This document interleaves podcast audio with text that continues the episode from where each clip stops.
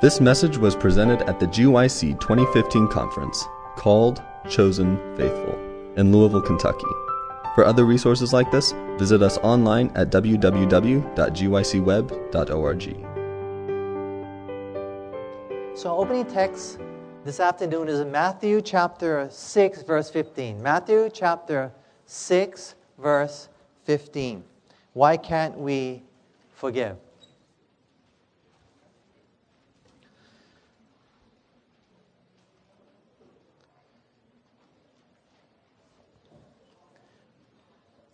The greatest need in our world today, I believe, is forgiveness. Many people are longing for peace in their hearts, but they'll never have it unless they have the full and complete forgiveness toward those who have hurt them.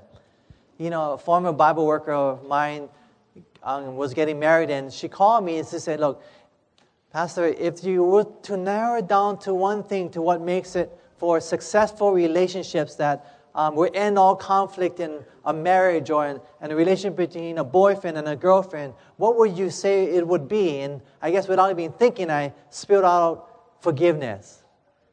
Because when you think about it, I mean, the, the, the, the, emotional healing of going to the root cause and, and healing from that, and that stops a certain conflict, and healing from a, a different of anger, right? And that stops another, another anger of of um, conflict and you deal another issue of having guilt or low self-worth and that stops another conflict in your, in your marriage and relationships. But something about forgiveness where even if you had healed from all of those things i've had people tell me that you know i, I have no love for my husband anymore. I have absolutely no love for my wife anymore. And so something needs to happen in the heart where actually there's an experience of forgiveness where actually one is set free and I want that. How about you? What do you say? Amen?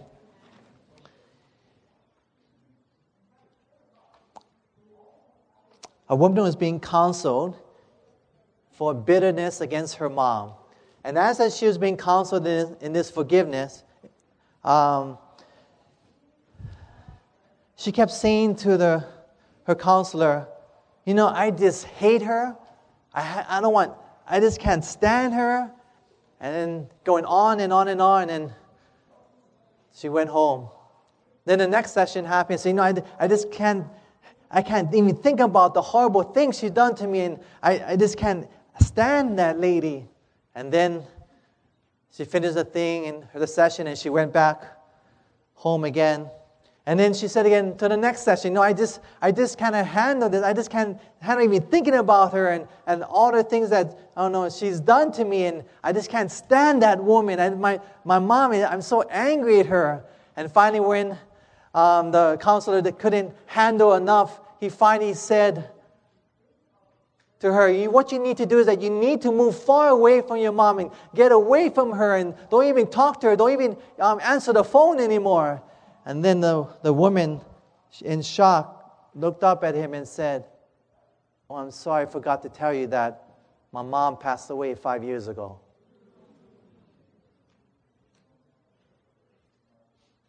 There's something about for, for bitterness and anger and resentment that, that is like a chain, like you're chained to it. Even though that person may be gone or 2,000 miles away, it's still consciously and maybe even subconsciously, it, it chains you to your past and your negative emotions and even holds down your happiness. And that's why God came to set the captives free. What do you say? Amen? He came to heal us. And that's what God wants to uh, experience forgiveness and not no pop psychology forgiveness. What do you say? Amen? But true biblical, from the Word of God forgiveness, which is totally different from what the world says how we should forgive one another. God has His method of how forgiveness actually works. You see, the key to forgiveness is not just found in realizing that we need to forgive. Neither is it found in forcing ourselves to forgive other people. But instead, the key to being able to forgive others is found in realizing and believing that God forgives us first. What do you say? Amen? So, as we take a look at forgiveness, may God give us a revelation of His forgiving love. Let us pray. Father, thank you for the blessing of being here and the honor of being here. And Lord, as your word is open, we, we respect it, and we're so grateful you've given us a way. Help us to see the truth and your love is our prayer in Jesus' name. Amen. Matthew chapter 6, verse 15. Are we forgiven if we don't forgive? That's the question, right? Okay, so notice what it says here. But if you forgive not men their trespasses, neither will your Father forgive your trespasses. So if you don't forgive men, tra- so if you don't forgive other people, are you going to be forgiven? No, you won't be forgiven. So think about this process, right? If you don't forgive others, then you won't be forgiven yourself. So how are we truly forgiven? Matthew chapter 6, verse 12. There's a couple seats up here. If anyone wants to sit up here, three seats or four. The Bible says here in verse 12, and forgive us our debts as what? As we forgive our debtors. So, in other words, we're praying that God will forgive us as we forgive our debtors, right? So, I want you to notice this. In other words, the Bible doesn't say we are forgiven by God because we forgive, but instead the Bible says that we are forgiven by God as we forgive others. Now, how many heard of us said that the reason why we are forgiven by God is because we forgive others? Kind of like, well, you know, you don't forgive that person, right? You know, God's going to forgive you because you forgive that person, right? Kind of that concept. How many kind of heard that or kind of thought that way? I'm going to see hands, yeah? Okay, but I want to read this quotation from the Spirit of Prophecy. Okay, from Christ Object Lessons, page 251 in your handout. Notice what it says here. It says, We are not forgiven because we forgive. Can you hear amen? Amen?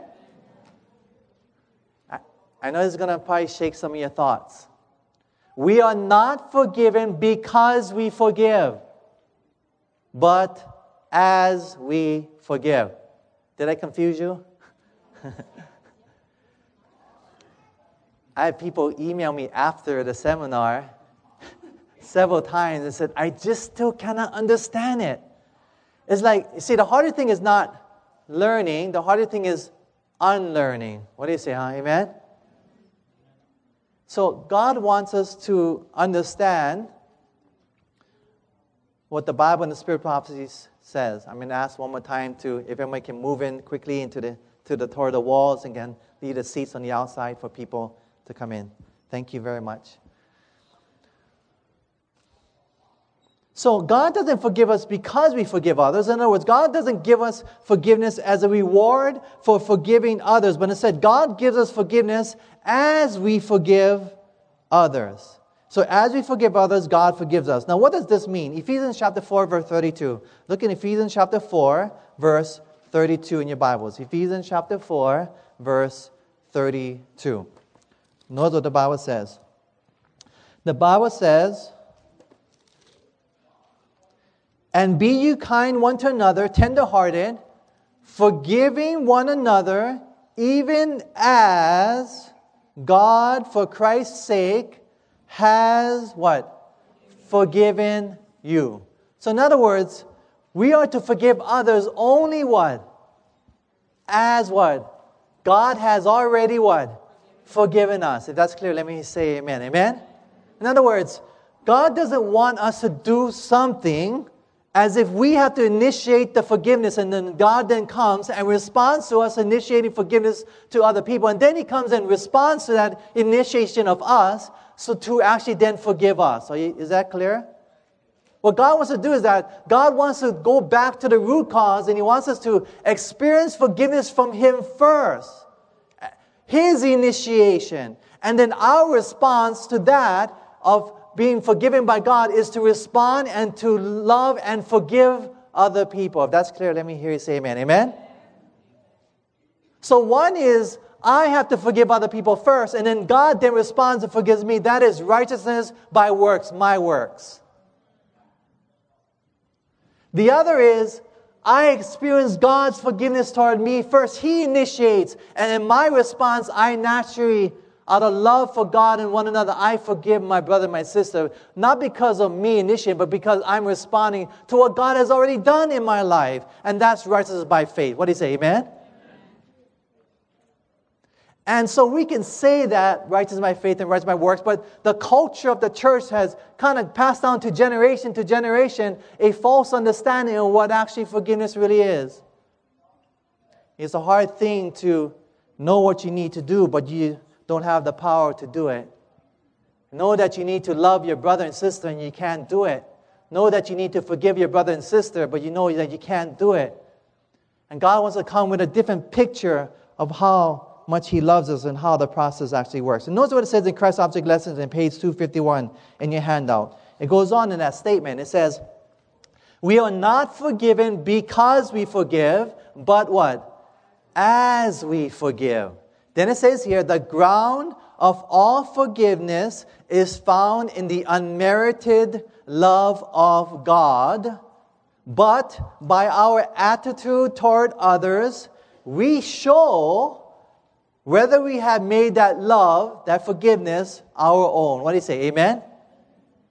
So, in other words, by us forgiving others, that's this revealing and showing that whether you have actually received God's love and actually God's forgiveness in your own heart.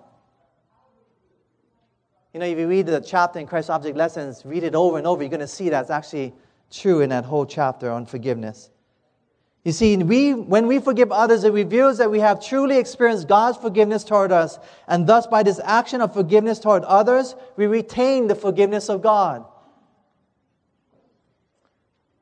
That's how we know we have received it. Our actions reveal whether we have made that forgiveness of God our own or not. If we, have, if we have received that forgiveness of God in my own life, then, then that will be revealed and I'm going to forgive other people. But if I have not received the forgiveness of God in my own life, that I am a chief of sinners, then I'm not going to give what I have received because I cannot give that which I do not possess. If that's clear, let me say amen. Amen?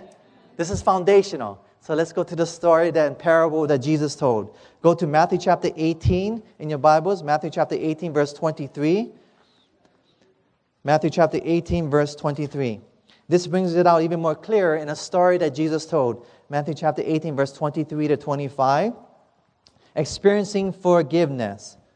When, when Peter asked Jesus about forgiveness, what did Jesus share? Matthew chapter 18, verse 23 to 25. Notice the Bible says. The Bible says, Therefore is the kingdom of heaven likened unto a certain king, which would take account of his servants. And when he had begun to reckon, one was brought unto him which owed him 10,000 talents.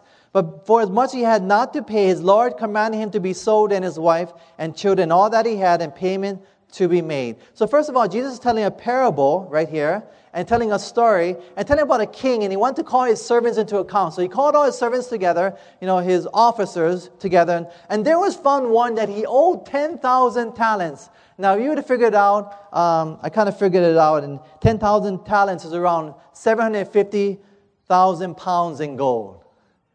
And those who follow the market goes around little under $1,100 an ounce right now. So with this cost, it would be about $13 billion in today's money. Now that's a lot of money, right? So this officer, somehow he owed his king, the government, $13 billion. Now, how many could actually pay $13 billion back? Let me see your hands there. Because I want to be your friend, okay? Just kidding. $13 billion he owed. Now, because this man wasn't able to pay off his debt, according to the law, all that he had, including his wife and children and himself, was to be sold to help pay off all the debt. And then, look at verse 26. What did the officer then do in verse 26? The servant therefore fell down and worshiped him, saying, Lord, have patience with me, and I will pay you what? All. He fell down and worshiped the king and pleaded for mercy. So he was pleading for forgiveness and mercy. He then asked for more time so he could actually pay back all that he owed. Now, first of all, do you think that he could pay back all that he owed? Actually, the next verse said he couldn't. But did he think that he did he actually think that he could pay back all that he, owed? Somehow in his mind, though he couldn't do it, he felt that he actually he could do it. You see, the Bible says that we are all saved by grace through faith and not of works, right? Not of ourselves. It is a gift of God, not of works, lest any man should boast, right? What do you say? Amen? A hundred percent by grace. In other words, there is nothing to do, we can do to earn or to gain God's love and blessing. What do you say? Amen? But there are pe- many people who, like this officer, who think that they can earn or gain God's blessing by the things that they do. You see, the servant had become so accustomed to hearing the saying, favor for a favor. Or I scratch your back, you scratch my back. You ever heard that before? Hey, Johnny, can you help me? You know, my, my car is broken. Can you help me fix the brakes? Hey, man, yeah, no, no problem. But don't forget, man, you owe me one. you ever heard that before? The world's culture has become so strong that, you know, the servant was thinking that way, you know, favor for a favor. I scratch your back, you scratch mine. Somehow, you know, that, yeah, the king was going to do this and he's going to do me a favor, but yeah, hey, I know in the back of my mind, I know what? You want me to pay you back, king, right? Favor for a favor. There's nothing free in this world. You're going to forgive me? Okay, I'm going to work my way. I'm going to pay you back. Don't worry about it. I'm going to get you. And people today in the church do the same thing. They do God a favor and expect Him to do a favor back. They say, God has blessed me financially because I pay my tithe. Or I have good health because I go to church. Or they say, if I do something good, God will forgive me. But the Bible says that God sends the rain on the just and the what? Unjust. In other words, God sends the rain or the blessings on the just or the good people and the bad people. Can hear amen? Amen? You know, God does, there's special blessings I know that God does give.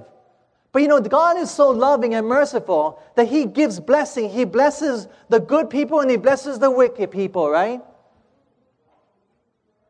He blesses those who serve Him and don't, those who don't serve Him. Our motivation for serving God shouldn't be because we're going to get something from God. But instead, our motivation for serving God should be because we love Him. What do you say? Amen? And we, our motivation for serving God shouldn't be because we feel obligated in serving God. It should be out of freedom, and God wants us to experience that freedom in my life, in your life. I want that. How about you? Amen? What did the king then do? Look at verse 27. Matthew chapter 18, verse 27. Notice the Bible says here, Then the Lord of that servant was moved with what? Compassion. So let me ask you a question. Was the king a compassionate king? Let me hear you. What do you think? He was, right? So this king was actually a good king. He wasn't a mean king, he was a loving king. He was a compassionate king. And it says here, not only that, and he was compassionate, it says, and he loosed him and forgave him the what? Debt. So did the king forgive him the debt, the whole debt? Yes, he did, completely. He forgave him everything. Now, the Bible says in Romans 2, verse 4, we learn it in this seminar, that what leads us to repentance? God's what? Is the goodness of God, right, that leads us to what? Repentance. So this king revealed his goodness to this officer, right? And as he revealed his, his goodness to his officer, I want you to notice that he, he did, the king did extend his goodness. So this officer had beheld and looked upon this king's goodness when it was offered to him. But the question was, did he actually truly appreciate it and truly receive this forgiveness, right? That's the question. It was offered to him, but did he truly experience it and receive it? So what happened next? Look at verse 28 to 30. Matthew 18, verse 28 to 30. The Bible says here, But the same servant went out and found out one of his fellow servants which owed him a hundred pence. Now, a hundred pence, I kind of figured out, it came out to about $20,000. Now, you know, $20,000 is still a pretty good sum, don't you think, right? Now, kind of think a little bit, what would you do with $20,000, right? How many would want $20,000? Let me see your hand there. Okay, I want that, okay? Now, I know what you want, what you want to do with it, right? You want to support our ministry with it, right? What do you say, amen? Just kidding. but imagine you had this $20,000 and you want to, um, you see this guy and this guy saw like, he saw like, wow, I owe him money. I owe him the king's money and he owes me $20,000. But notice what happens, what this guy did. The Bible says here, that he owed him 100 pence, 20,000, and he laid hands on him and took him by the what? Throat, saying, Pay me that thou owest. It says here. And the servant fell down at his feet and besought and pleaded with him. So he grabbed him by his throat and he said, Please. And he fell on his knees and said, Please, have patience with me, and I will pay you what? Oh, does that sound familiar? The very same thing he had done to the king is the very same thing that his fellow officer had done to him, it says here. And the, and the Bible says, and he would not, but went and cast him into the prison till he should pay the debt. Now, I want you to notice that this officer physically abuse his fellow officer. In other words, it was because this officer didn't experience forgiveness and healing in his heart he then became an abuser himself. You see, even though it wasn't true, this officer saw his king as an abuser. Now, was the king an abuser? Did the king expect something to be given back to him? No, it was free, given free. But in the mind of the officer, did he think that the king probably wanted him to return a favor? In his mind. Yes. Otherwise, he wouldn't have gone out and said, said I'm going to return and pay you all. He wouldn't have gone out to get that 20000 and give that to the king to start his payment. So in the mind, he actually thought that the king was an abuser. And beloved, in the same way, our understanding of how God treats us also determines whether we, we will be an abuser or not.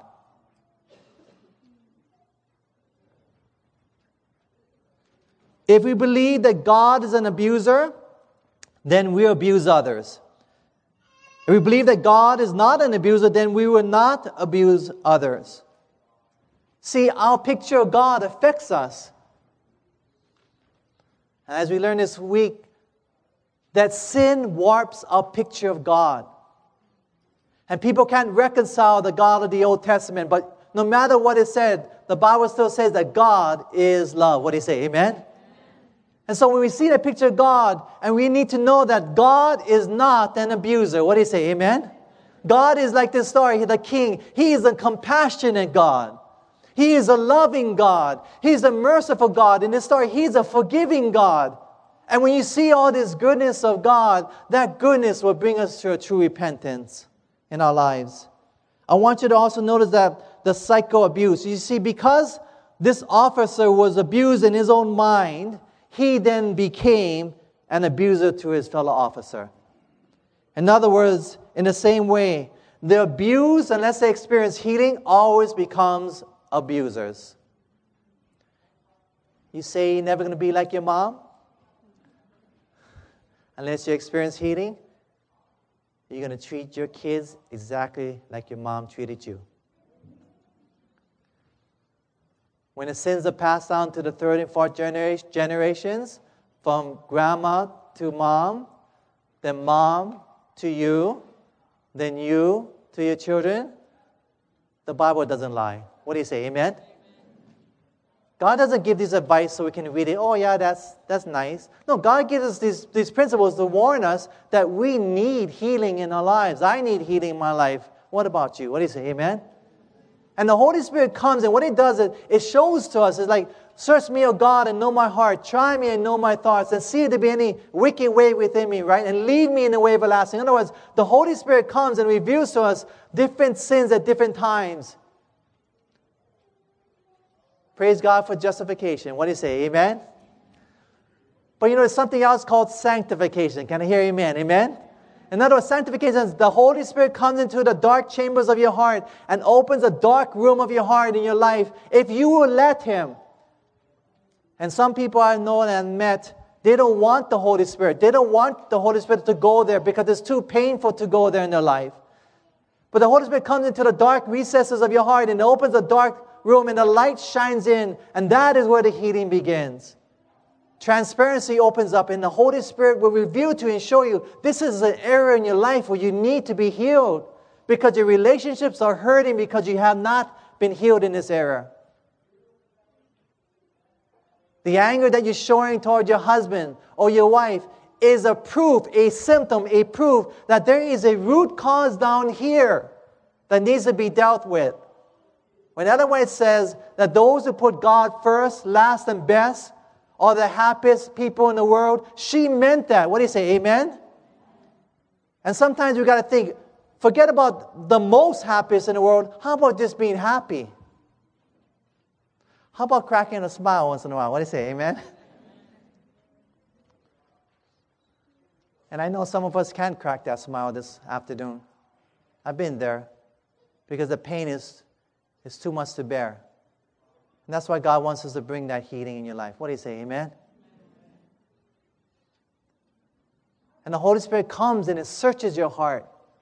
And I know Laodicea's problem. I know Laodicea, our problem, my problem, is that we're rich and increased with goods and need of nothing. In other words, we don't need emotional healing in our church. Because we got it all. We have the truth. We hold the oracles of truth.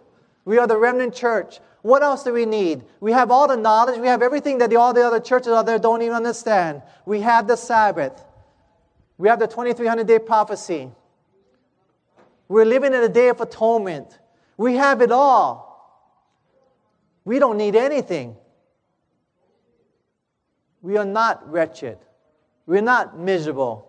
We're not poor. We're not blind. We're not naked. It's those who don't understand present truth who need all these things. But as for me and my house, we are serving the Lord. And why would we not need healing anyway? And I think about Jesus every time he went heal, you know, all those people who were poor that he was out there. He was healing these people. And these are the people that needed the healing, the, those who were hungry. And it was the religious leaders in the church who were full of themselves, who felt that, you know, like a, like a sick who had no need of a physician. But, beloved, we all need Jesus healing. I need it. How about you? What do you say? Amen? What happened next in verse 31 to 35? Notice what the Bible says here 31 to 35. The Bible says, So when his fellow servants saw what was done, they were very sorry and came and told unto the Lord all that was done. Then his Lord, after that he had called him, said unto him, O thou wicked servant, I forgave you all that debt because you desires me. Should not you also had compassion on your fellow servant? And should you, even as I had pity on you? And his Lord was angry, wroth, and he delivered him to the tormentors, till he should pay all that was due unto him. So likewise shall my heavenly Father do also unto you, if you from your hearts forgive not every one his brother their trespasses. So, what was the king asking to do? He was asking him to forgive, but notice what it says. Shouldn't you have forgiven him even what? As I. There it is again. As I have forgiven you. In other words, the king was only asking the servant to do, the officer to do, only what he had first received himself from the king. If that's clear, let me hear you say amen. Amen? That's how forgiveness works. Our educational system trained us to focus on the symptoms and not dealing with the root cause of reasoning from cause to effect. So we stay stuck on the symptom. We think, no man, why can't I forgive that person? I have such a hard time. Maybe I need to just read my Bible more. That's my problem. I'll have longer devotions. Or maybe I need to just pray harder and, and, and, and, just, and just plead with God and cleanse my fists and, and just grind my teeth more. But what God wants us to do is God wants us to follow the biblical principles as He told us in His Word and actually how forgiveness actually works. What do you say? Amen? And go back to the root cause and realize wait a minute, I, the problem, the reason why I can't forgive, that's the title of the presentation. Why can't we forgive? The reason why I can't forgive is not that I haven't tried hard enough, and not, not that why, not because I, I need to try more, but the reason why I can't forgive is because there's something here in my heart where I have not experienced true forgiveness in my own life. And realize in my life first that I am wretched, miserable, poor, blind, and naked. And that's what God wants us to experience, I believe, this afternoon. Are the, the quotation again. It says, We are not forgiven because we forgive, but as we forgive. The ground of all forgiveness is found in the unmerited love of God, but by our attitude toward others, we show whether we have made that love our own.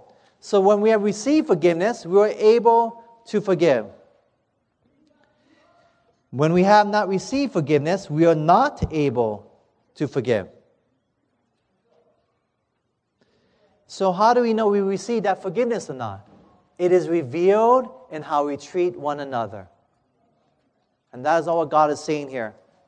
It is revealed in how you treat one another. Now, the next question, I guess, is this. Okay, I understand what you're saying, and that's true. But how do I receive God's love and forgiveness? Is that a good question, right? Okay, so we understand we need that. So, how do I see God's love and forgiveness? That's a very good question. You receive it by beholding and looking upon God's goodness, especially as revealed on the cross of Calvary. Because if it's the goodness of God down here that leads us to repentance, right? To feel sorry for our sins and, and then ask God for forgiveness and then to receive the forgiveness, that's what, you know, rep- that's what repentance is. If it's the goodness of God that leads us to that, right? So here we have if I want to if I want to forgive somebody, we tend to like, you know, cleanse our face and our teeth and pray hard and read more, right? But God wants us to deal with the root cause. So we go down here, okay, well, I need to actually experience God's forgiveness, right? But how to experience God's forgiveness? Well, we experience God's forgiveness and repentance because it is the goodness of God over here, right? That leads us to this repentance and forgiveness, right? That leads us to be able to forgive others. So we got to see the goodness of God.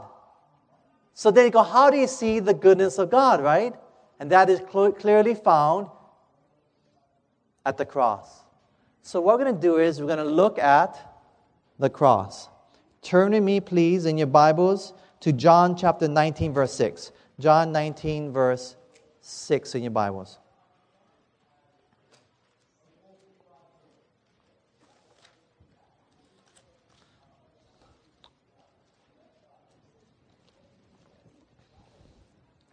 What did the religious leaders want to do with Jesus? John chapter 19, verse 6. The Bible says, When the chief priests, therefore, and officers saw him, they cried out, saying, What?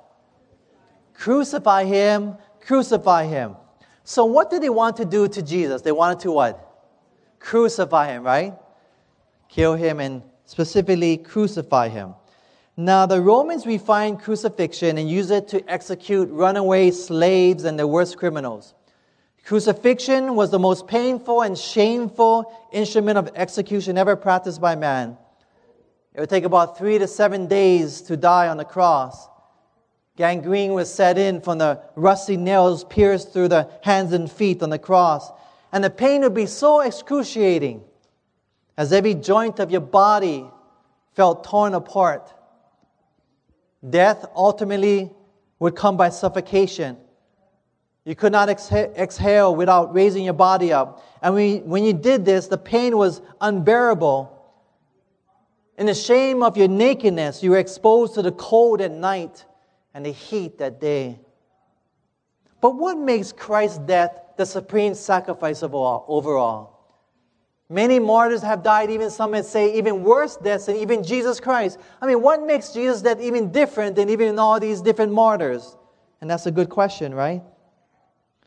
Now, what was the reason why the Jews wanted Jesus to die? Turn to John chapter 19, verse 7. Right there, the next one. John chapter 19, verse 7. The Bible says here, the Jews answered him, because Pilate said, I have no fault in him. The Jews answered him, We have a law, and by our law he ought to die because he made himself the what? Son of God. Okay, so he made himself the. So what was What, what law did they, they say that Jesus broke that he deserved to die? The law of what?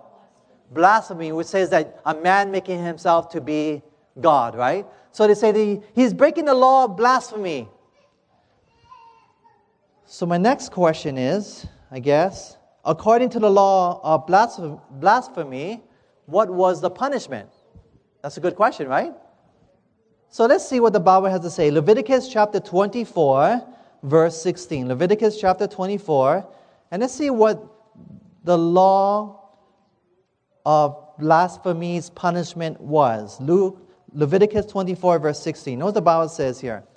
Okay, so they wanted Jesus to be crucified. And they said, he asked, they asked him why. They said, because, you know, he's committed the law of blasphemy. But let's see what the law of blasphemy it was, the penalty was. It says here, and he that blasphemeth the name of the Lord, he shall surely, surely be put to what? Death. Okay, that makes sense, right? They're asking that. But notice what it says here. And all the congregation shall certainly crucify him. Is that what it says? What? Are you sure? What does it say? Don't believe a word I have to say, but believe what the Bible has to say. What do you say? Amen? So it was to be stoned. So wait a minute here.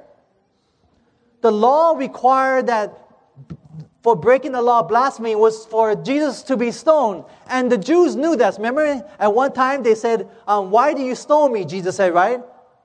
And he said, Well, you know, um, why do you stone me? He said, well, because you broke in the law of blasphemy, right? They're going to stone him. So they knew what the law was, right? So the law was that Jesus was supposed to be stoned, but they wanted him to be crucified. So the next question is, why would they want Jesus to be crucified? Is that a good question, right? So let's go to Deuteronomy chapter 21, verse 22 to 23. And let's see the reason why they wanted Jesus to be crucified rather than stoned. Notice what the Bible says. The Bible says, And if a man has committed a sin worthy of death, and he be and he be to be put to death, and thou hang him on a what? Tree. What is another um, phrase for tree in the Bible? The cross, right? His body shall not remain all night upon the tree, but thou shalt in any wise bury him that day. He that is hanged, right on a tree, is what? Cursed by God.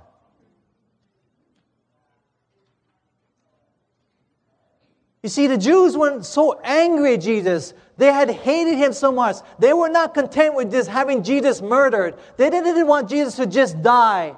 They wanted Jesus to be cursed by God up there on the cross of Calvary. That's what they wanted for Jesus because they had hated him so much.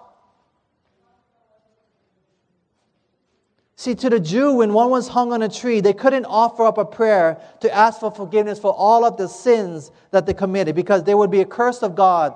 And this is what they wanted for Christ. They wanted him to be cursed of God. Now, what did Paul say about Jesus being hung on a tree? Turn to Galatians chapter 3, verse 13. Galatians chapter 3, verse 13 in your Bible. Notice the Bible says here. Galatians chapter 3, verse 13. The Bible says here, what did Paul say about Jesus being hung on a tree? The Bible says, Christ has redeemed us from the curse of the law. In other words, not following the law, as in verse 10, because the curse is everyone that continue not in all things which are written in the book of the law, in verse 10. And the Bible says Christ has redeemed us or saved us or bought us from the curse of the law, being made a what? Curse for us. For it's written, curse is everyone that hangs on a what? Tree. Paul knew that the Jews hated Jesus and they weren't content with just Jesus being stoned and dying. They wanted Jesus to be cursed by the Father, by God Himself. To take the curse of God means that you could not pray for forgiveness. There was no hope for you. It was eternal separation from God completely. They had wanted this evil curse, and the very evil curse that they had wanted to come upon Jesus was the very means by which they could be saved.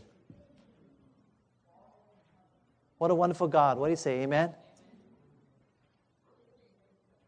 Is the very means that they were to be saved. Now, there's a difference between two debts. What else happened on the cross? Turn to Matthew chapter 10, verse 28. There are two types of deaths, and let's see the difference between the two different types of death in the Bible. Matthew chapter 10, verse 28. Notice the Bible says here. What's the difference between the two different types of deaths in the Bible? The Bible says here, and fear not them which kill the what? Body, but are not able to kill the what? Soul, but rather fear him which is able to destroy both soul and what? Body in hell. So you have two types of deaths, right? You have the body death, which is what death? Is that Okay, the first death, right? The Bible says in Revelation 20, right? So the first death is here on this earth, right? And then the second death, when does the second death happen? After the what?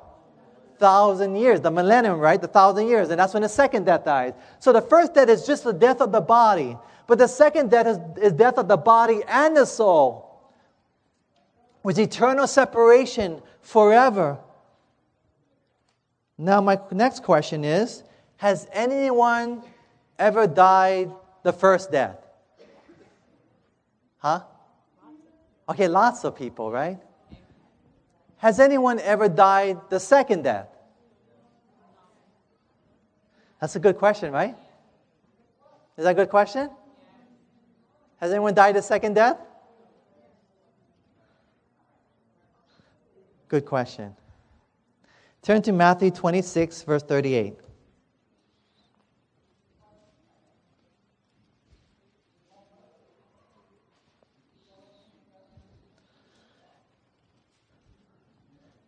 This is Jesus speaking. He said this Then said he unto them, My body is exceedingly sorrow, even unto what? Death in the Garden of Gethsemane. Is that what it says? What does it say? My soul. My soul is exceeding sorrow, even unto death. In the Garden of Gethsemane, Jesus began to experience not just the first death of the body being destroyed, but he began to experience the eternal separation of, from the Father in the second death.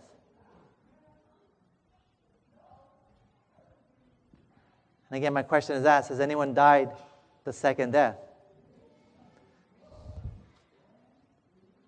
Jesus began to taste death the soul death or the second death for all humanity, beginning in the Garden of Gethsemane. Now, what did Jesus cry on the cross? Matthew 27, verse 46. Matthew 27, verse 46. Notice the Bible says here. The Bible says here in 46, Jesus up on the cross, the sin was being placed upon him, and he said this, and about the ninth hour, Jesus cried with a loud voice, saying, Eli, Eli, Lama Sabachthani. That is to say, My God, my God, why hast thou what? Forsaken me, abandoned me, separated yourself from me. So Jesus on the cross felt separated from his Father. Now, 2 Corinthians 5.21 says that Christ was to be made what? sin for what? Us, right? So on the cross, all the sins of the world was placed upon Christ as he was there hanging on the cross. And also in Isaiah chapter 59, verse 2 says, Your sins have what? What has it done? Separated yourself from who? God. So on the cross, Jesus on the cross, and the sins of the world were placed upon the cross unto, unto Jesus. And because of that, the sins were so heavy upon him that it actually separated himself from his Father, that Jesus himself felt that separation. And he made that cry out and he said, Oh, Father, where are you? Why have you separated yourself from me? was the cry of Jesus. My God, my God, why? Look at your handout here, Star of Jesus, page 104. It says here, the third time in the Garden of Gethsemane, it says here, a horror of great darkness overcame him. He had lost the presence of his what? Father. It goes on in Desire of Ages 753. The holy angels were beside the cross. The Father was with his Son, yet his presence was not what? Revealed. It goes on. And in that dreadful hour, Christ was not to be comforted with the Father's presence. Before Gethsemane, Jesus had said in John 16 32 that I am never alone. Right? Remember that? My Father is with me, and I with my Father, and my, I love my Father. We've always been together. We had never been separated from eternity ages past. We love each other. We always want to, we always want to be together. And, and then I came to this world as a baby, but it was just a short time and I got to recognize my father again and I love him and I want to spend time with him.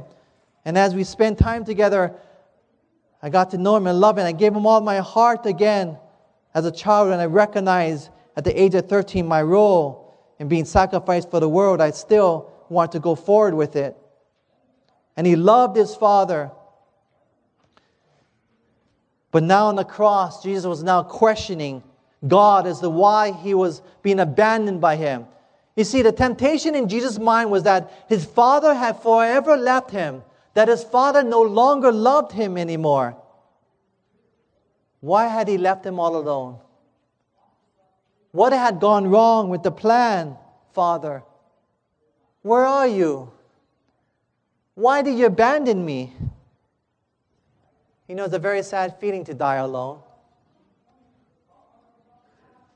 To be breathing your last breath and knowing that no one is actually there with you is a very sad feeling. I had a, in one of the churches where I pastored in a town, there was a man who was dead, and his family was in that same town. A man who was dead for one whole week before he was found. Can you imagine falling down and just knowing that this is your last breaths? And as you're breathing, you're like, there's no one there. And dying all alone. No one to comfort or sympathize with you. And there was Jesus. He felt the only one who could understand that he actually, who, who loved him and could sympathize, and he loved the presence of his father, and he's longing for his father, like, I love my father, and he loves me, and we want to spend time together. And here's my and my father, now I can't even feel him. And does he even love me? What happened, Father? Where are you? Why do you separate yourself from me? Was a cry that Jesus was crying. You know, it's not like us today where we thought we're going to be resurrected. We know we're going to be resurrected. But look what, look what Jesus says inside, the Spirit Prophet says about Jesus inside your handout in Desire of Ages, page 7553. It says the Savior could not see through the portals of the tomb. In other words, he didn't see himself to be resurrected. Hope did not present to him him coming forth from the grave a conqueror, or to tell the Father's acceptance of the sacrifice. He feared that sin was so offensive to God, his Father, that the separation was to be what? Eternal.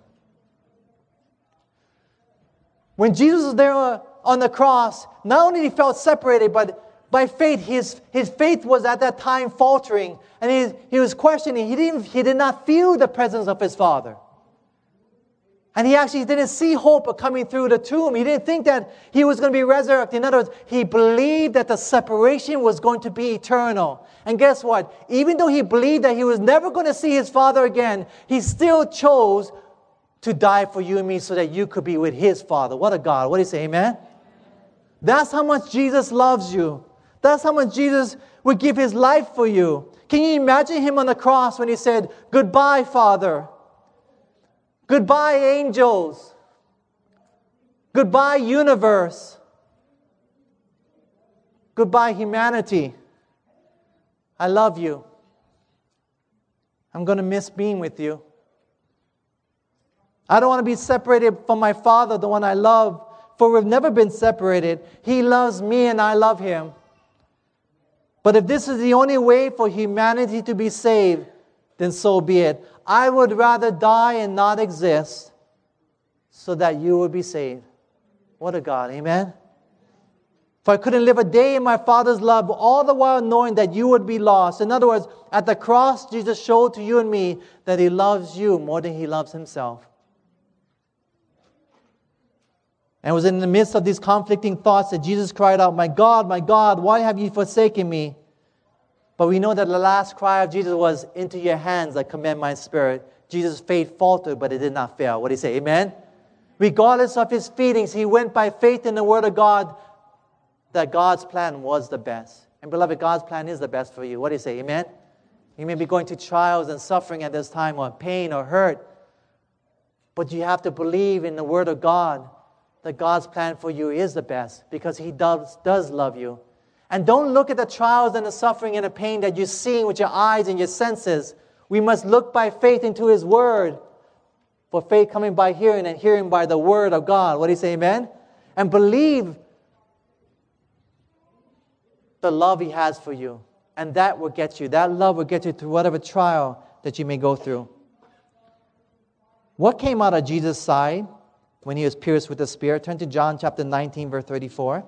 John 19, verse 34 in your Bibles. The Bible says here, but one of the soldiers with a spear pierced his side, and forthwith came there out what? Blood and what? Water. Blood and water came out of Jesus. It has been said that blood and water came out of Jesus because of the collapse of the ruptured heart cavity, resulting in a separation of the watery serum from the clotted blood in the pericardium. That's what they say. In other words, Jesus died of a broken heart. There's an actual term for this called Takotsubo cardiomyopathy or broken heart syndrome. Notice what it says in Desire of Ages 772. It was not the spirit thrust, it was not the pain of the cross that caused the death of Jesus. That cry uttered with a loud voice at the moment of death, the stream of blood and water that flowed from his side declared that he, Jesus, died of a broken heart. He died of a broken heart.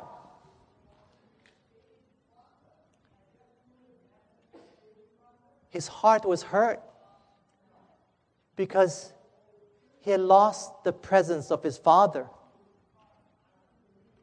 That's what he did for you and me on the cross.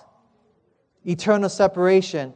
Song of Solomon 8 6 says that love is as strong as death. In other words, the love between the Father's heart and the Son's heart was so strong that when that love was severed by our sins, my sin and your son's sins, we murdered God on the cross. It literally broke the heart of God and killed him. God is love, thus, he was separated from God, which is love. He was separated from love. And his heart was broken. That separation of love was separated. There's a similitude, like a parable. Now, what if in this story, I'm going to share with you. What if there was a disease going on all around? You know, in Hawaii right now we have dengue fever going on. They're trying to contain it. Some people brought it in, and it's going to be contained. But what if there was a disease going around, and you know, it came from down in Asia, and then um, it went to Hawaii, and then it went to California, and now it's here in Louisville, Kentucky. And it's wiping out whole cities and and people are just dying and by the thousands and and they're looking for a cure, cure in America, in the United States of America. And finally, a notice goes out that they found a cure for this, this dreadful disease. It's like the worst disease there ever has existed here in the United States. And they finally found a cure, and everyone's excited. Um, but it said, but we need some blood. We need some, actually some medium where we can make it grow really quickly. And so we need some, some blood to make it to grow. And so the notice goes out through all the United States and through the, the TV and the news and say, what we need to do is everyone needs to go down to all the hospitals and go to the hospitals. And when you're there, they're going to test your blood, take your labs, and they're going to find if you're the right match to save the world.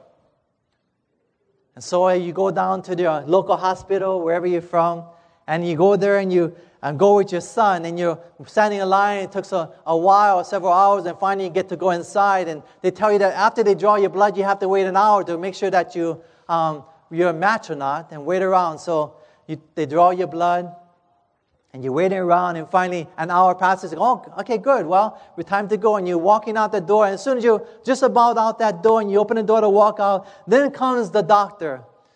And he starts screaming, We have a match! We have a match! And the whole room this erupts in excitement. There's a match! there's a match. And so when there's that match, you're, you, they're all excited, you're excited. And then finally, they call, then they go and proceed to call the name of your son. And everyone erupts with joy again. And we have a match. And then, again. And you're so excited because not only did they have a match that the world's going to be saved, but you're going to have a part to play, but your son is going to have a part to save the world. And you're so excited that he's going to save the world. So you go into the side room with the doctor, and this time as you meet with the doctor, he doesn't look too happy anymore. And this time he hands you a form to be signed from the United States government and you start looking and reading you're ready to sign, you notice a part that says that they need the blood, but it doesn't say how much blood. So you ask the doctor, Well, how much blood do you need? What do you need for my son? And then the doctor says, We will need all of it. We will need all of it. And then you heard and you take your son outside and you go to proceed to tell your son what happened. And they said they need your blood. They need all of your blood, son. And it's up to you. You can choose. You don't have to give up all your blood. You don't have to. You can choose to leave and you can live. But you can choose also to give it. It's up to you, son. Finding your little boy says to you, But daddy, if I give my blood, then that would mean that you would live. And not only you, Daddy, but that would mean that Mommy would live. And not only that, but that would also mean that baby Annie would live also. Daddy, I want to give my blood for the world to live. And so they quickly they put him on a gurney and they wheel him in and you follow him into the room and they hook him all up and they start draining his blood slowly and slowly and then the last moments, as, as life almost passes away from him, he's in and out, and finally, as it almost passes away forever, he cries out to you, Daddy, Daddy, why have you separated yourself? Where are you? Where are you? And in tears, you cry to your son, I will never leave you nor forsake you. Beloved, that's the love God has for you. What do you say? Amen? He loves you so much. And the Bible says, those who are forgiven much love much. And when you see how much you're forgiven on the cross, you will love much. What do you say? Amen?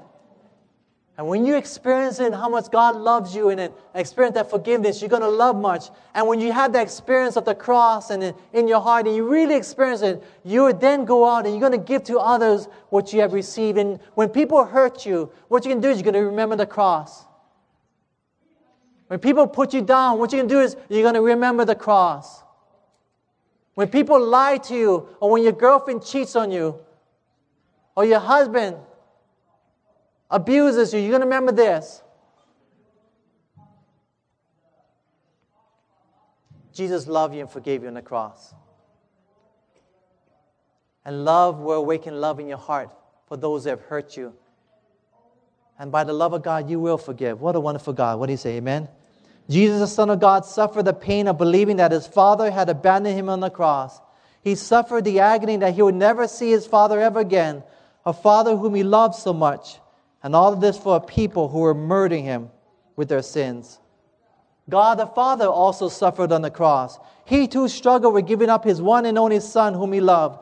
How could he give up his Son, especially for a world that did not love him? And as we meditate upon His love and forgiveness, that love awakens within us, and we would then want to go out and love and forgive others as we have been loved and forgiven. I want the same love. How about you? What do you say? Amen? I want that in my heart. I want to challenge you. Read the Desire of Ages. Read the chapters from Gethsemane to Calvary. And let the love of God change my heart and your heart. If you want that, we make a commitment to God by raising your hand this afternoon. Amen. I enjoy being with you. It's been a blessing. Tonight's the last night where we're going to have a booth. I would love to meet you. Come by. And um, in Hawaii, we call it Talk Story and we get to hang out. So God bless you guys. Let's pray. Father, thank you for the love you have for us, incredible love. May we experience it every day and every moment of our lives, that we may love and forgive others, is our prayer in Jesus' name. Amen.